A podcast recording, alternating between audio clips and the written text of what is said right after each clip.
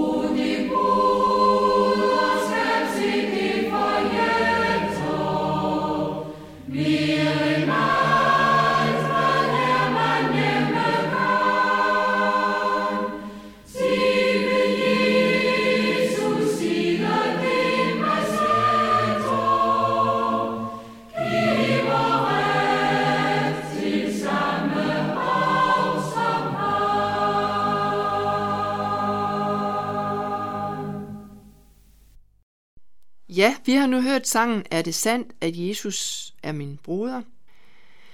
Vi skal igen høre et øh, vers fra Filipperbrevet, og denne gang er det kapitel 3, vers 17-20. Efterlign mig, brødre, og se hen til dem, der lever efter det forbillede, I har i os. For der er mange. Jeg har ofte nævnt dem for jer, og nu nævner jeg dem også med gråd, der lever som fjender af Kristi kors. De ender i fortabelse. Buen er deres Gud, de sætter en ære i deres skam. De tænker kun på det jordiske. Men vort borgerskab er i himlene, og derfor venter vi også Herren Jesus Kristus som frelser. Paulus græder. Græder han over sin egen situation? Over at han sidder i fængsel? Nej.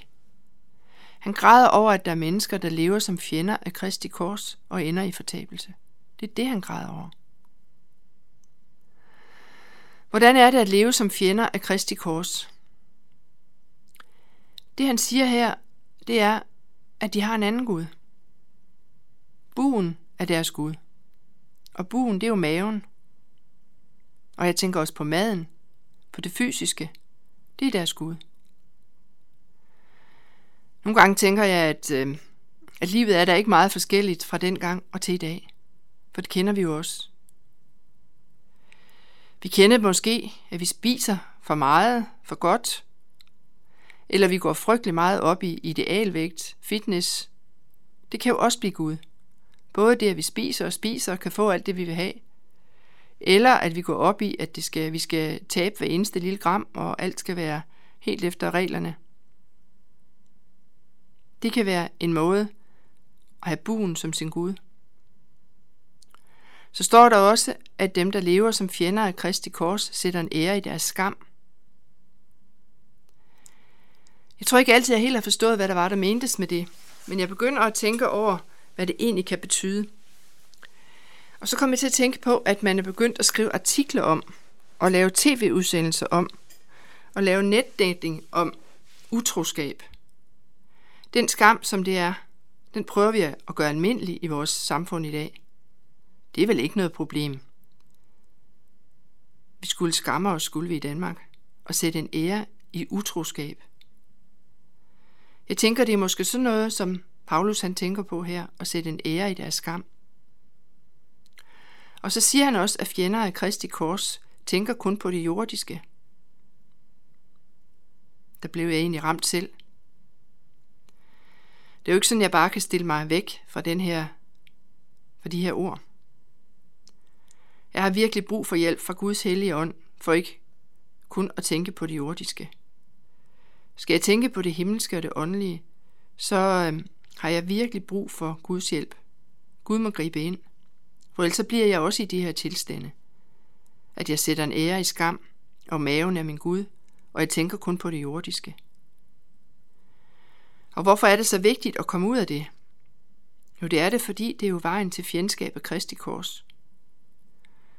Vi må komme til Gud, bekende det for ham, og bede ham om at hjælpe os på en anden og langt bedre vej, som ikke ender i fortabelse, men med et borgerskab i himlene, hvor Jesus er frelseren. Jeg talte en dag med en ung mand. Vi talte om begrebet fortabelse. Og jeg prøvede at forklare ham, at fortabelse det er at fortabe frelsen. Det er det ikke at have fællesskab med Gud. Og det er allerede begyndt her og nu. Det er ikke bare noget efter døden. Det er ikke et sted, men mere en tilstand. Ligesom frelsen ikke er et sted, men den tilstand at være reddet og høre til hos Gud. Og derfor er det godt at søge Jesus, så jeg ikke fortaber frelsens mulighed, men lever i tro på frelsens vidshed. Og vi skal ifølge Paulus se hen til dem, som lever i frelsen, dem, der lever i troen, så vi ikke ender i fortabelsen. Jeg læser lige et vers mere. Det hedder kapitel 4, vers 1. Det står i slutningen af kapitel 3. Derfor, mine kære brødre, som jeg længes efter, min glæde og min sejrskrans, stå således fast i Herren, mine kære. Den har jeg virkelig brug for at bede, den bøn. Stå således fast i Herren, mine kære. Jeg har brug for at bede for os selv og de andre i vores menighed, at vi må stå fast i Herren og glæde os i Herren, for det er jo der, vi hører til og at vi må få alt det, vi har brug for, så vi vender ryggen til buen som Gud. At vi ikke sætter en ære i skam, eller kun tænker på det jordiske. Vi har sådan brug for, at Gud griber ind her. For det andet er meget nemmere. Det er jo bare at følge med strømmen. Vi har meget brug for at bede os for det her.